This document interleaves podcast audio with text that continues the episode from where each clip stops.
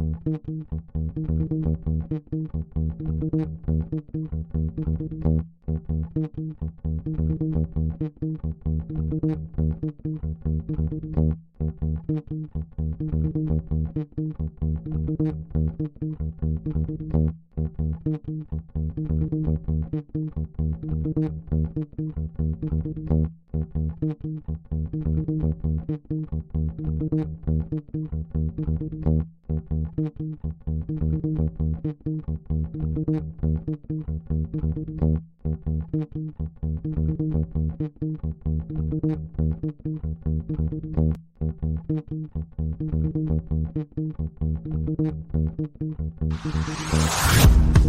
Hey, I'm Amanda from Trifecta Fitness. We're proud to be Clarksville's new Get Fit headquarters. Trifecta Fitness is a state of the art spin and strength training studio. Our spin studio is truly one of a kind in this area, complete with 20 state of the art live fitness bikes and an incredible sound system. Our strength training is done in small groups of six or fewer, and all of our strength and spin classes are scalable for every level of experience. Come see us in the heart of Clarksville, just behind MAPCO at the corner of Old Trenton Road and Wilma Rudolph Boulevard. Call us for more info at 931 542 6265 or download our Trifecta Fitness app for a full list of upcoming classes.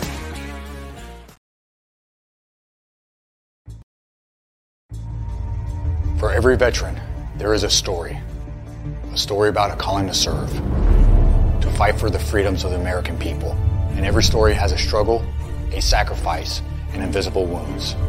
Warrior Watts programs help veterans recover from PTSD and invisible wounds through exercise, nutrition, and connecting with other veteran leaders.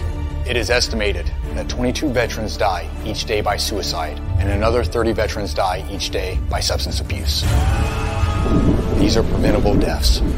Warrior Watt is committed to fighting PTSD through fitness, nutrition, and community.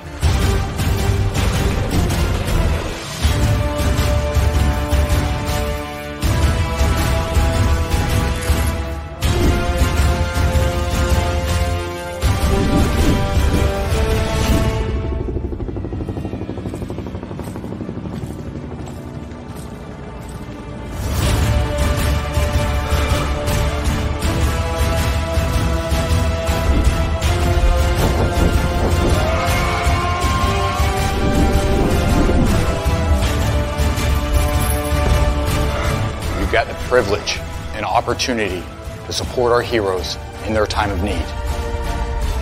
Will you join us and take action?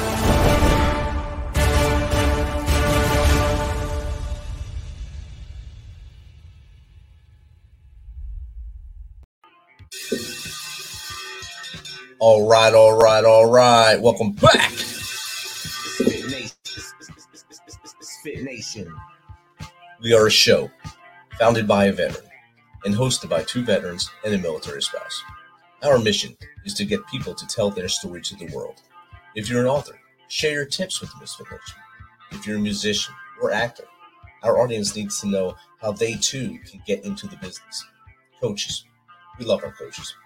Come on and share some of your tips with the Misfit Nation to help them become better versions of themselves. If you're a corporate leader or an entrepreneur, come on and share how you did it and how hard you have fought for success.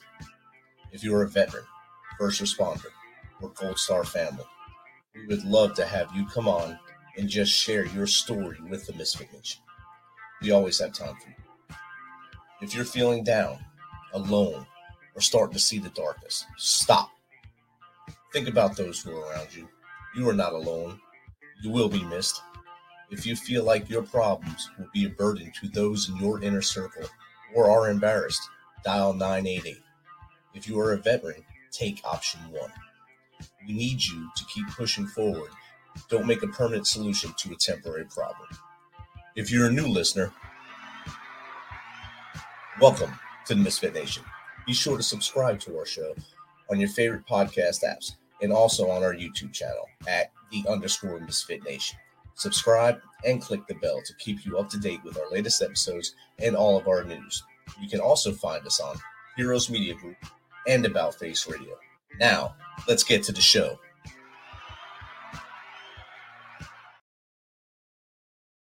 All right, all right, all right.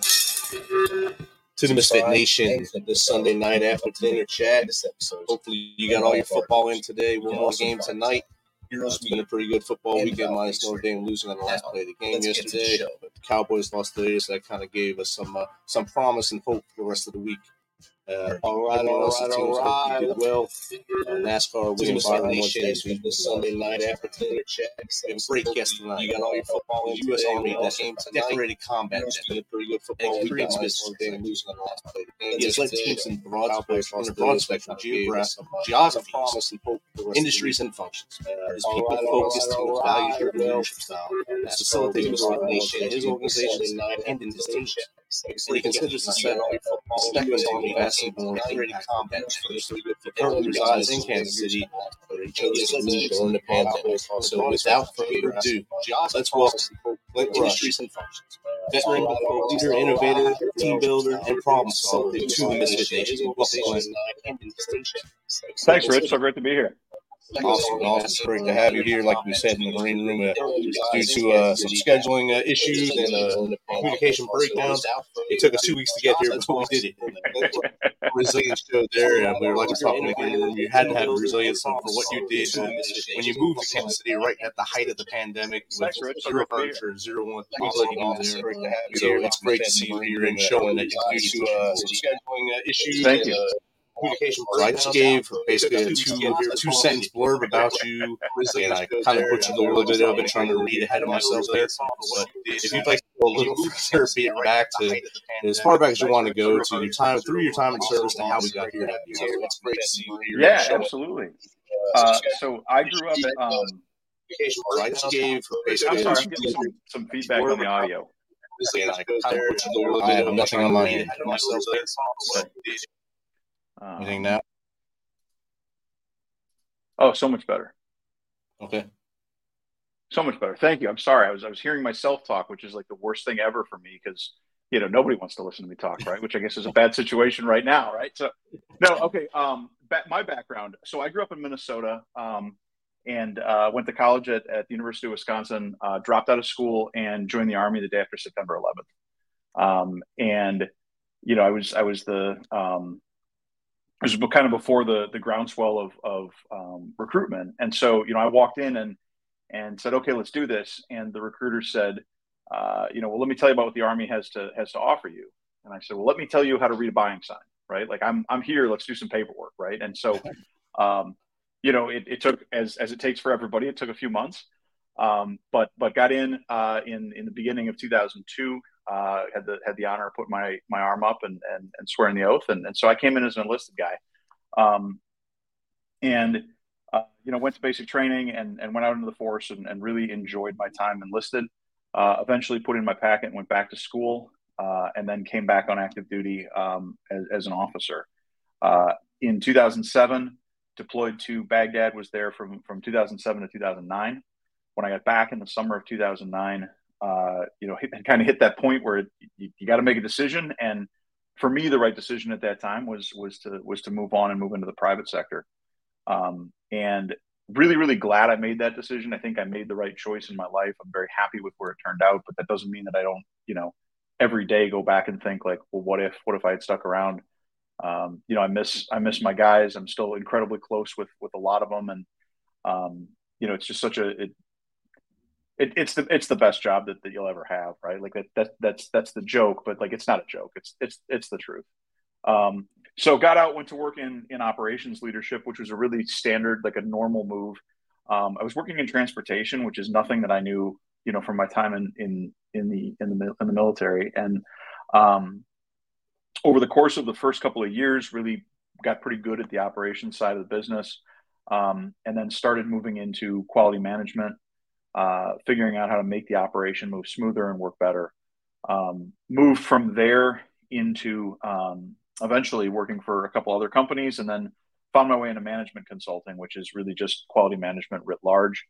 Uh, eventually left management consulting and got back into direct into industry.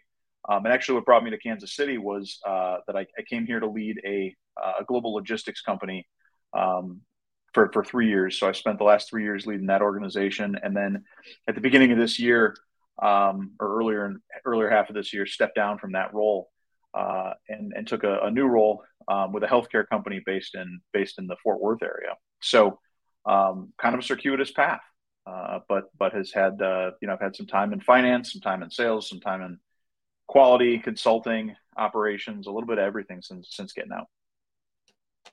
So, so you just keep building your toolbox just like you did in the military.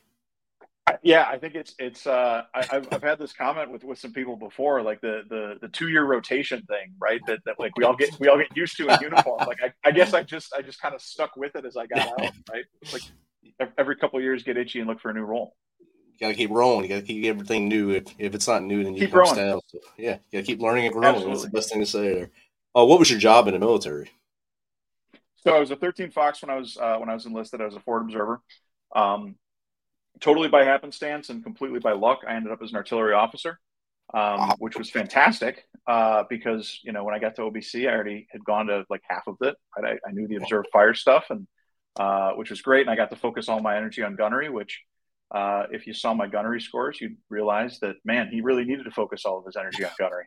Um, but uh, no, it was it was uh, I was an artillery officer, and so then when I got when I got back out um, uh, into the force, I was uh, I spent most of my time as a fire support officer, and that's what I deployed as, as was an FSO for an armor company. Um, and so we were we were downtown Baghdad, weren't, weren't hanging many rounds, and so I did most of my time uh, focused on civil affairs, intelligence development, uh, kinetic targeting. We ran a, a, fourth platoon out of the company, and so I, I ran that platoon.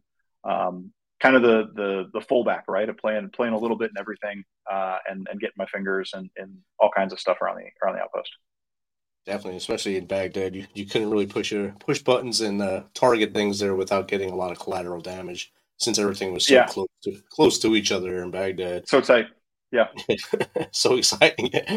Yeah. So talk life becomes uh, hell on earth for you. So at least you got to get out sometimes and do the other jobs that you mentioned, like civil affairs, intelligence gathering, yeah. and uh, actually seeing seeing the world from a different view besides the Blue Force Tracker or the Falcon View, whatever you're using at that time.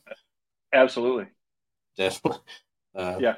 I, I, train a lot of 13 series here at Fort Campbell, and uh, they're always fun to work with because their first sergeants and commanders, sergeant majors, all get involved in the training. So it's you can feel the the pride in them because you know it, it's called field artillery for a reason. They're always in the field, and I'm sure you sure. felt that the whole time. And now, I mean, Absolutely. now like you you were talking about your austere life when you moved back into this house with no furniture, so that you had to be comfortable. that had to be way more comfortable being in the field field artillery. It's it's yeah. Once you once you've had the opportunity to sleep on the back of a Brad, like the the ability to you know have to sit in a lawn chair and watch a football game, like it's it's all right. It's it's workable. It's pleasing. It's pleasing. That's that's the right word for it. Yes, pleasing. but no, I so you got this point of your point of like like being in the field though. Like that's that's the best part of it, right? Like I I miss those. I miss those five a.m. days where you know we we try to get out of the motor pool before people started running and, and get back onto the into the training area and get on the hill as soon as we could.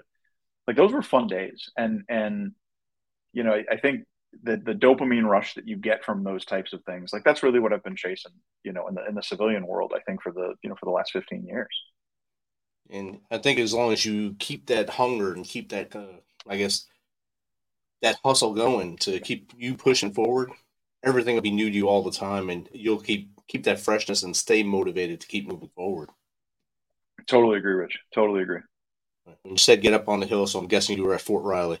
And uh, no, so I was actually at uh, I was at Carson for most of my time. Oh, uh, everything's a hill so there. So everything's a hill there. Yeah, exactly. it's just a bunch like, of hills in a and an impact area that seems to set, to get set on fire every time you go out there. So yeah. That way you can stay out there longer. that way you can stay out there all day long. yeah, my current job now, I get to go out to the field and, and train soldiers, but then I get to go home at night, so I don't have to sleep out there unless it's a crazy exercise. But then I sleep in a truck anyway. I don't sleep on the ground anymore. But yeah. I still get the I get to see the camaraderie, get to feel the dirt and and smell the soldiers. Even though I'm clean, they're they're still horribly dirty, and uh, you can still get the all the all the the essence of the field without having the to be totally in, yeah, Essence they feel. You can bottle that stuff and sell it to I, people. I was gonna say, yeah, you can get that at the store, right? I mean, you're in you're in business and stuff. You can do this stuff, sell it to people. Uday oh, Eau de Soldier, Eau de Joe, yeah. Eau de Joe, yeah. This is this Joe. is your ten. This is a ten day age. This is thirty. Go for it. Yeah, I think they sell the 30 stuff. They call it pepper spray, though. I think if I'm if I'm not mistaken. I think so. I think there's a picture of Taylor Swift on it. Yeah. yeah. so, in your time in the service and now on the corporate side, you, I'm sure you've seen multiple different types of leaders, and we're able to take notes and say uh, that that dude looks good or that lady looks good, uh, and build your leadership style. Is how many leaders in the military and corporate world have you combined to make you? Oh, Who's man. your top three, probably? Um, so the, the the guy that I served under in Iraq was, was is absolutely the number one. I think he's he's the best leader I've ever worked with. Uh, we're still incredibly close friends. Um, I'm actually flying out this weekend to go see a football game with him, and, and like I mean, we're we're still really really tight. Um, but I think what what made his leadership style so exceptional was uh, he was really really really tough right up until the point when he trusted you. At which point he went very hands off, and like it it was a really good it was a really good example to set for how to evaluate people but also how to how to balance that that like necessity of um you got to get the job done and it's got to be done perfectly right? Like there there isn't an exception.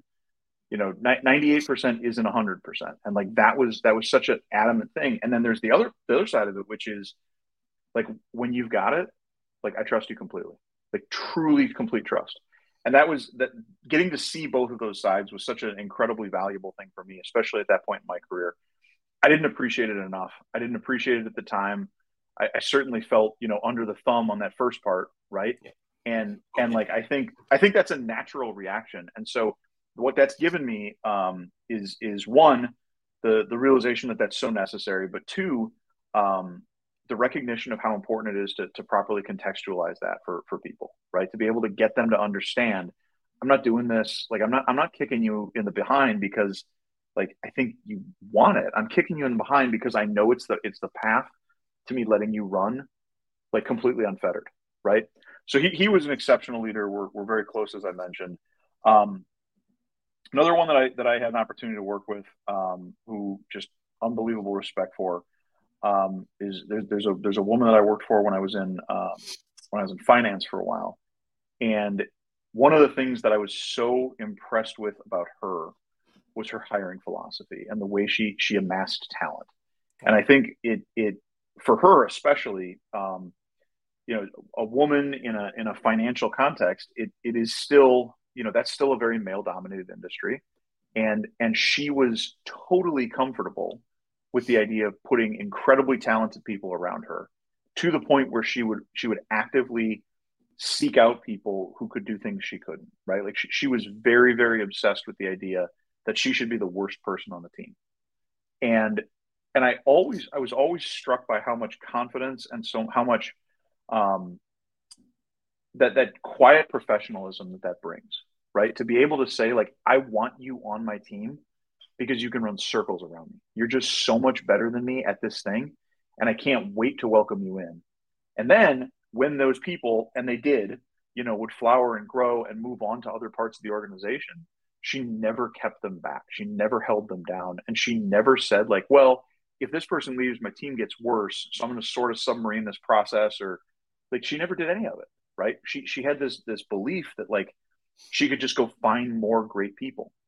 And she did and and like it was almost constant. There was there was just a steady flow of just world class talent coming in, and I always remember thinking like, how, how one one was like how does she do it right? And I think the way she did it was through incredible authenticity. Um, but two, what a gift to give to your people to to basically say, look, I'm never going to stand in your way. I'm never going to take your ideas. I'm never going like I'm going to always be there to serve you rather than the other way around. And I thought like that that's such a it's such a powerful thing. The third one um, is actually uh, so I mentioned I'm, I'm, working for a healthcare company now, and this is my second go round with this company. Uh, I spent time with them. I spent about a year and a half with them um, before my last role and was recruited away. I had no intention of ever leaving the company. Um, and the guy who founded the company, who is who is now my my boss and business partner, um, we've become very good friends. Uh, and and I think he's probably the third one who's really shaped a lot of, of how I lead and who I am. Um, and the big thing that, that I think I've taken from him um, has been this this idea of of the malleability of people and the ability for people to grow. And you know, when I when I first worked with him, I remember we sat down. It was maybe a week or two after I started, and he said, like, you just see people as they are. And I said, yes, that's absolutely true. That's that's how I see people as they are. And he said, like, there's got to be a part where you can also see what they can be. And and like that is the unlock for you to become this incredibly like inspirational and transformational leader. And I said, like, yeah, that's true, but but I see them as they are. And and we kind of argued about it. And and you know, there was a part where he just kept pouring that into me and pouring that into me. And eventually one day what I realized was he was doing for me what he was asking me to do for others right? He was saying like you can be better than what you are. You're great today and you're you're effective and you're capable and you're a good leader today and you have another gear.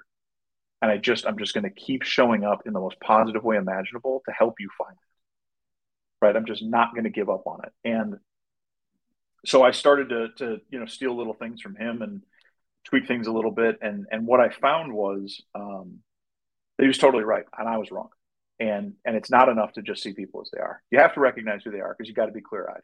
You always have to have that clear-eyed assessment of what somebody can be. But if you don't see what else they can be if you don't see the the things that they can't see for themselves then you're not leading. You're just managing. And and i think that's the piece that you know i i i attribute so much of of my success the last few years to to to being willing to listen to that from him and being willing to give him the opportunity to help me. Um, and so, you know, now that I'm back working with him uh, again, it's it's so much fun because I think he's getting to he's getting to see the impact of a lot of those decisions and a lot of that time. And and you know we've talked about it before and, and every every so often he'll just kind of shake his head and go like that's that's that's the new you right? And i go yeah that's that's the new me right? And that's and that's fun. Um, so i think those three really have, have kind of defined the the leadership style that I have. Nice, and I think that the way you described all three of them are amazing. The last one, especially, is something that my first platoon sergeant taught me. When he he would smoke us at the end of every day in order to be released. Every day at the end of, end of the day, we'd have to pull ups, uh, push ups, uh, dips, and then listen to him give us some mentorship every day. And I was like you, I thought it was garbage, hot garbage every day. And then at the yeah. end of our, our we'd get our counseling from him, he's, he's like, I'm training you to take my place. And that's what you need to train the next person to take your place. And that stuck with me from the time I came into met Humberto Lopez in 1993 to when I retired in 2015. My job is to make the next me every time. And every person I met was like like you, I look at what they are now and had to see what they're what they had before I can see what they could do is their potential. And I think that's the thing a lot of leaders lose is they they get that little fishbowl thing. They see what the person has right here, and not really what they can do out here. If you can release yeah. the thing, a lot of I think in this in this corporate world, a lot of people feel if they train someone to do better than them, they lose their job, mm-hmm. and that's that's big cross. And you you don't run into some that are not like that because they don't have that fear because they know they're strong enough in their in their uh, convictions and in their leadership style to stay there. But you cannot have that fear to train someone to be better than you. I think you've got to have a like. It, there's a um, I forget where I, where I saw it, but it's the you know what if what if we train our people to be great and they and they leave, right? And then the other person says, well, what if we don't do it and they stay, right? And like right. that's really what it comes down to is is you should want your people to be better than you. You should want their and and I, would also argue, like, I don't think I'm the, the guidepost, right? Like, I don't think I'm the, the marking stick. If I look at, if I look at the people on my team, I want them to be the best them they can be. And if that, if that surpasses me in an area, great.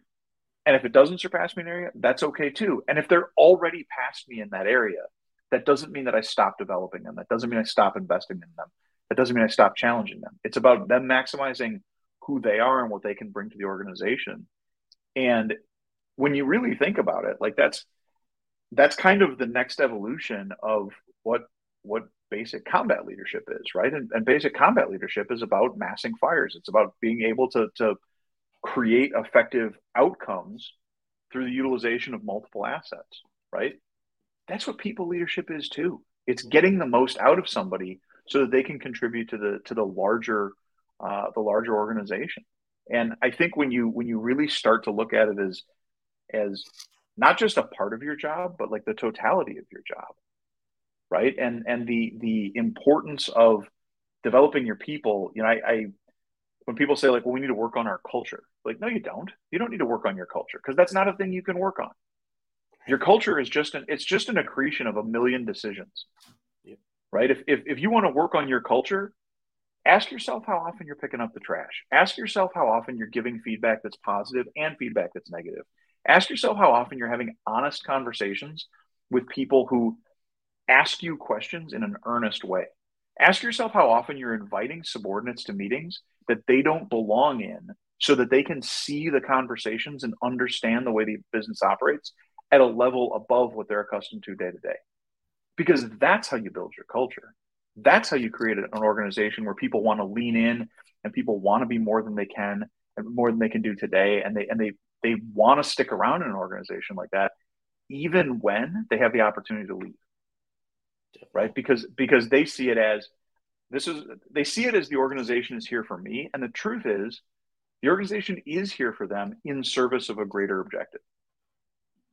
And I, and I think that if I look at the, the great leaders that I've worked with, they, they none of them have ever truly articulated those exact points, but they've all had that exact philosophy, right, in some form or fashion. And I think getting to see it in a different in a different way, see it manifest itself in, in a lot of different areas, um, has been just one of the, the greatest gifts I can possibly have imagined for myself. Definitely. And I think the, the point you brought about having the person come to a meeting they're not supposed to be in at all. That yeah. person may, may sit at their desk and question in their head, why is Clint making me do this? Why do I why does he always ask me to do this stupid thing and I, I hate it? You take him to that meeting and all of a sudden the light bulb goes on. This is why. Now I understand why. why when he comes out of that meeting angry and tells me something, it has to be done because it happens there. It's not him just making up something, spinning a wheel at his desk and doing a digital wheel. Today I'm going to mess with him this way. No, it all happens. Right. Everything happens for a reason, unless you're just a chaotic person. But most people who are in leadership positions are not. Right. I also think it gives them it gives them so much more confidence in the decisions that get made because they see they, they see a little bit of, of how the sausage gets made, right? And they right. and they see you know, I, I remember I, I invited somebody to one of my leadership meetings once, and afterward he asked, like, like, did you guys was that a show? And I said, what do you mean? And he said, like, you guys argue a lot. Like that was that was, and I said, yeah, that's that's why we have the meeting, right? Like we, we, nobody nobody benefits from a bunch of people sitting in a room going like, yeah, that's a good idea, and all nod their heads, right? That's not beneficial. What's beneficial yeah. is us all pointing fingers at each other and saying like, that's the worst idea you've had this week and you've had some bad ones, right? And like get getting to the place where where we all can come to a good idea and really poking and prodding it. And I think when he saw that and understood one how confident we all were with ourselves and how comfortable we all were with each other to be able to have those conversations. And two the level of scrutiny that decisions went through before we made them i think it gave him a, a lot more confidence um, that the decisions we were making were good decisions and that we weren't missing things and that we weren't skipping steps right? Like that's that's the real benefit of it. And like the idea that i would go through the idea that i would spend the next day thinking he didn't tell everyone else exactly what he saw well that's insanity you know that as soon as i walked away from his desk it turned into hey everybody come over here i'm going to tell you what it you know like those guys yell at each other right? Like, and it's and, awesome. and it's exactly, exactly. And and and I think that like that becomes so infectious, and it and it just infuses the culture with this with this trust of they're doing the things that they say they're doing, and that's how we know this is going to work, right? That's how when when we ask people to to to take it on faith, when we ask people to say, look. I'm, I'm making a call and I need you to trust me with it that's how you get that trust. Definitely, you, you let them you let them see behind the curtain. And it's you can compare it to your military time where a leader would tell you to do something, and they would do it first. I would never tell a soldier to do something I wouldn't do. I wouldn't sure. say, "Go outside, go out on patrol," because I'm going to sit here on the TV and watch you do it. I'm going to go out with right. you, and we're going to yep. hang out. We're going to meet the locals. We're going to do some stuff. But if, if the leader says go out there and do it and doesn't go with you, you lose that trust right away. And it's the same thing you're doing just doing it in a, a cleaner, different way in, in, the corporate world. Yeah, That's a, that's absolutely it. It's, it's the same behavior, cleaner shoes. That's all it is. Yeah, and I'm, I'm sure it's easier to keep talent that way than it is to to say, "Hey, go take trash out every Tuesday at two o'clock, and I'll watch you do it." Sure. And and, and the other the other part of that is like, is that fun? Like, is yeah. is that an enjoyable? Is that an enjoyable existence to to like point at things and go, "You do this, and I won't." I don't think it's fun. I don't think yeah, it's, it's fun. I don't know any. Yeah, I mean, it, it the the closer you get to the to the action to the actual activity like the more fun life generally is right i don't want to i don't want to supervise the guy who's supervising the guy who's supervising the guy who's supervising the guy who's doing the thing screw that i'll skip all those steps and i'll go do it with him. That's more fun. You can see that in all any those... union any union job you can see that. Drive yes, down the highway. Yeah yes drive down the highway. Exactly exactly. Yeah. Yeah. Like all those supervisors really exist to get you to stop doing the stuff, right? Right. there's, the, there's the hey man, you're just you're just following this up. Please let them get the job done, right? And like, okay, there's value in that. There's value in being told that. Um, but no, I, I think that I think that the the um, the the most enjoyable part of leadership is really getting to connect with people and create, like, see them create more for themselves. And you can't do that from you know bird's eye view. You can't do that from sitting behind a desk. You got to get out and get dirty. Exactly, and and those are lessons yeah. uh, a lot of people don't get to learn if they don't wear boots and suits. But if you just come up through the corporate ladder, you can watch a lot of stuff. If you if you start at the bottom and work your way all the way up, no matter what your education base is, you'll see the best things to do along the way. What differentiates that leader, like we talked about, uh, how is leadership optimized in the best way? But then you also see how leaders, if they do make a mistake, if they if they fall down, what they do next. And yeah. uh, that's the question I'm going to pose to you now. What was your has your has your biggest failure been, and how did you react to get to where you are now? Yeah. Um, so I mean, I, I think that you know the biggest um, some of the biggest failures I've had have been have been decisions. Um, but I think the the the biggest failures are not recognizing the decisions, right? They're they're they're um, they're choosing it again the next day, and I think that's that's the the biggest the big lesson that I've learned from from uh, really the last 15 years, but I think even beyond that is is the importance of of really just rejecting the sunk costs idea, right? The idea that like because I did it yesterday, like no, that, that that's not true. Um, you know, if if if I was I was having this is so funny. I was having dinner with a friend of mine on Friday, and we were talking about he does, he does a lot of CEO coaching, and so he was he was picking my brain, and and we were we were just you know talking about a bunch of stuff, and he said, you know, I'm so I'm so surprised at the number of CEOs who like get really they, they hire somebody and then they get really pissed and they don't like that person anymore. And I said, yeah. And he goes, like, you hired him, man. Like it's it's your choice. And I said, yeah. And the issue isn't that you hired him the first time. The issue is that you hired him every single morning. Right? Because because every day you have a choice to choose to have that person on your team or not. And so I think that, you know, if I look at the the great failures that I've had, the big the biggest one, and I think this is, you know, kind of top of the list. Well, not kind of, it is. Um, I looked at the the logistics market in um, in early 21, I guess it was. Late 20 well mid 21 it was really spiking. And so we we made a bet as an organization that it was going to continue to grow and that we weren't going to see an economic downturn. And the truth is we were wrong right? We haven't seen the the financial recession but there's absolutely been a freight recession. And so we we recognize that um, in in 22 and it was really tough for us to realize we had gotten and not we i'm gonna i'm not gonna say we i had gotten that wrong because yeah, my team was involved in that decision, but at the end of the day, it was my call, and and I got it wrong.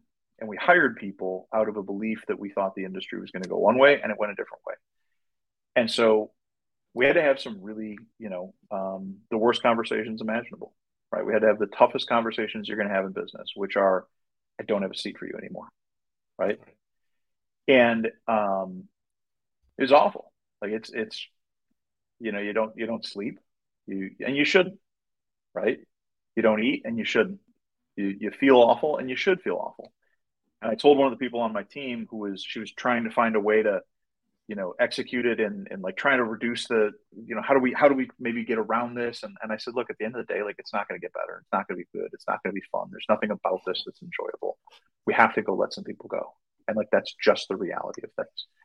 And so we have to do it with all the dignity that we can possibly muster. And we have to give them all of the things that we, we want to give them and take care of them as best we can. But this is what has to get done. And that was a tough decision, right? And that was a, that was a mistake um, on my part. And I think the, the hardest part of that mistake was, was that it was just a bad guess. It was just a bad bet. Like we got to a place where we said we can either go left or go right. We chose to go left and we should have gone right and like that's just the way it works. And i think the you know back to my point about kind of the sunk costs i think the real sin in that the real challenge in that the real pain in that would have been if we would have continued down that path right? If we would have just said like well we're not going to we're not going to confront the reality of things. We're not going to accept the reality of things. And that that's that's a tough thing to do. Um so yeah i think i think there's there's you know that's probably the biggest the biggest mistake I've made um, you know in, in that regard and it and it, it it'll always haunt me and I think uh, for every leader in business when uh, people management is the hardest part human the human side of business is the hardest part Absolutely. every every leader out there because you know yeah. that Johnny and Jill have a family Johnny and Jill have bills but if the company's not making money you have to make that heart that heart wrenching decision to let Johnny or Jill go at that point, it comes down to who do we have, who, which one's better, and which one can I keep for how much longer, and then it yeah. comes down to that. It's a hard decision to make. It's a tough decision. I, I will also say that I think it is a it's it's where having such an exceptionally talented team is both harder and easier. Right? Harder because these are great people, but easier because they they can do the same calculus, right? They they they know they know what the truth is. And and when you when you have to have that I remember the the first person that day because I you know made it a point that all of our executive team had the conversations ourselves. We didn't you know we don't outsource that stuff and and the first person I had the conversation with that day, he came in and he gave me a big hug and he said, "I get it, man. I understand." And I said, "Like I can't believe like this is like thank you for making this like easier on me, right? But like this is making it much harder, obviously. But like thanks for being such a pro about it." And he said, "Hey." I got to have this conversation once today. You got to keep having it. Yep. And I thought, like, okay. And, you know, he, he landed on his feet. I think he was, you know, out of job, out of a job for an hour and a half, right? Like the guy was just oh. such a pro. I mean, not it wasn't an hour and a half. It was you know a couple of days, but I mean, like it was he was such a pro, right? And and um, but I remember you know we traded a couple of messages, and it was and it was just like, look, I get it. This is this is the way of things, but thanks for being such a pro about it. Thanks for being such a, you know, treat me with so much respect on it. And I thought that's that's the that's the answer, right? Is is whether it's good, whether it's bad, whether it's whether it works, whether it doesn't. You just treat people with just a deep, abiding respect, and and everything works out um, one way or another. And that comes down to a testament to your leadership towards them prior to that point. If if you were that uh that hard charging leader that just always rammed it down their throats up until that point and then let them go, it would have been a different situation. But since you had a, a leadership style that was open and honest with them the whole time, it probably yeah. made the situation a lot better. Yeah, I thought until just now. That's a really good point. Like I think that that's a really good point. Um, those decisions that we made early on and the way we interacted with people probably did have a huge impact for that, and and that that really does make a lot of sense.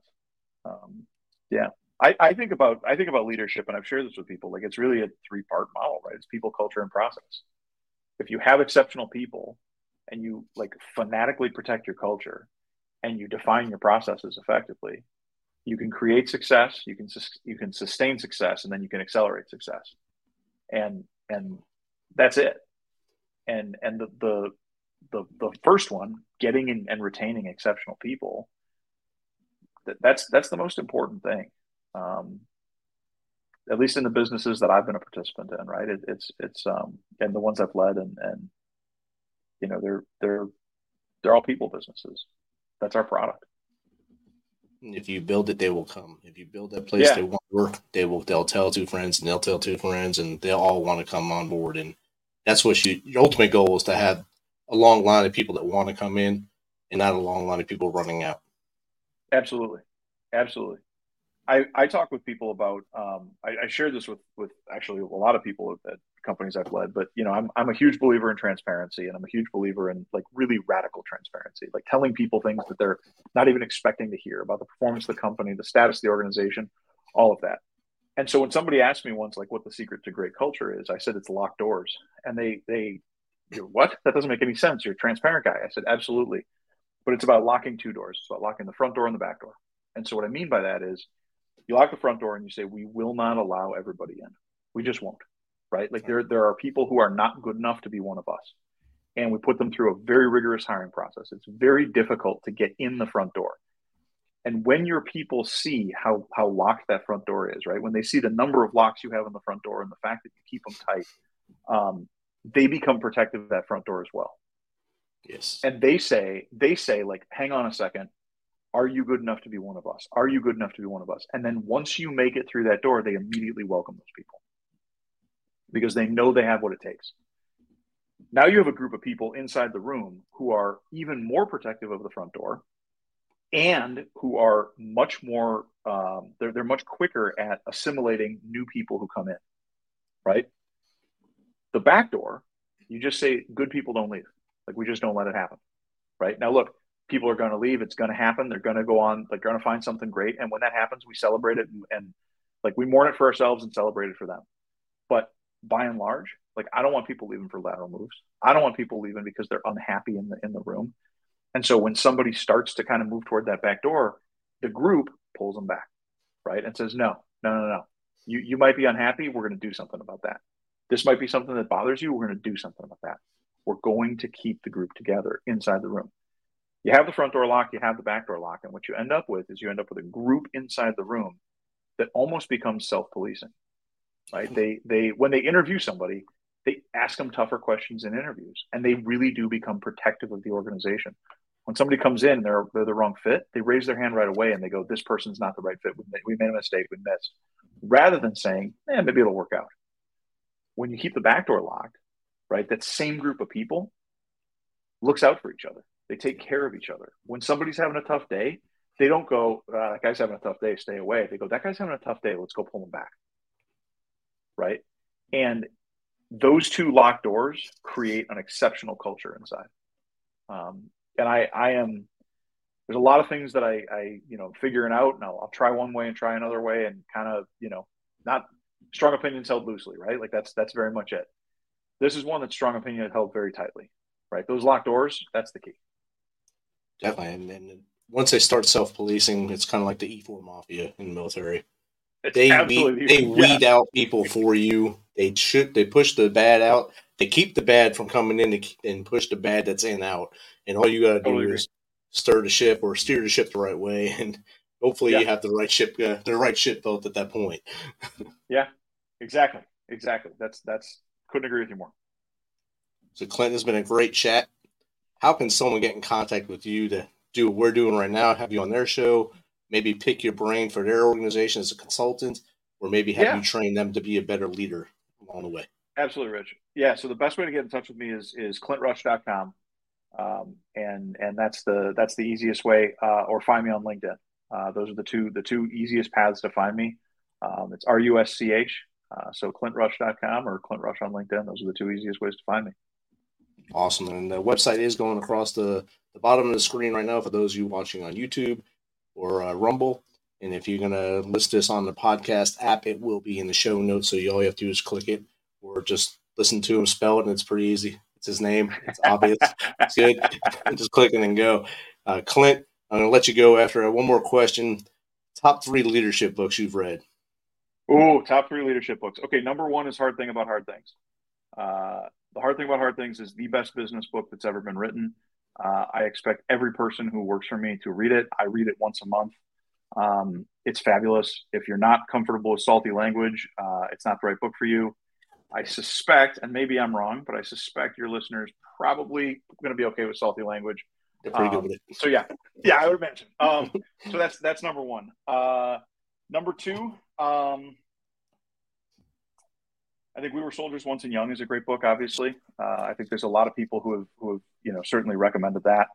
Um, but I think that's a that's a really really good one. And then I think the third one uh, for me is is a book called uh, Thinking in Bets, and it's it's uh, Annie Duke, who's a former uh, professional poker player. Um, she wrote a book about how probability can help you make better decisions, and I think leadership is largely decision making. Um, and so this idea of using uh, Bayesian statistics and the idea of adjusting your priors as new information comes in, um, it's all something we understand intuitively. Um, but she really breaks it down in a way that that it gives it gives leaders a really good, um, almost mathematical model that you can use uh, to make better decisions. And if you make better decisions, um, leadership gets a lot easier. Definitely. Clint, thanks again for taking some of your time tonight on Sunday night when you could be sitting in your house watching watching football on your on your actual furniture now and uh, on your big screen TV watching football. And I'll let you get back to that now and uh, have a couple beers and watch uh, whoever's playing tonight. I don't even know actually right now, but I'm sure it'll be a great game, and uh, I look forward to seeing all the great things you do in the future. Hey, thanks so much, Rich. Thanks for having me on, and, and really appreciate it. Uh, good to get to chat, and, and uh, hope to talk to you soon. Have a good night. All right, take care, Rich. Thanks. Bye. This message is from the U.S. Department of Veterans Affairs. Did you serve in the military? If so, you can obtain a free lifetime pass to more than 2,000 federal recreation sites. These sites are located across more than 400 million acres of public lands, including national parks, wildlife refuges, and forests. The lands host activities to fit any lifestyle hiking, biking, fishing, camping, and much more. Gold Star families are also eligible for these free lifetime passes. Plus, they cover entrance fees for a driver and all passengers in a car, or up to three additional adults at sites that charge per person. Obtaining one is easy. Just go to the National Park Service website, nps.gov, or the National Park Service app.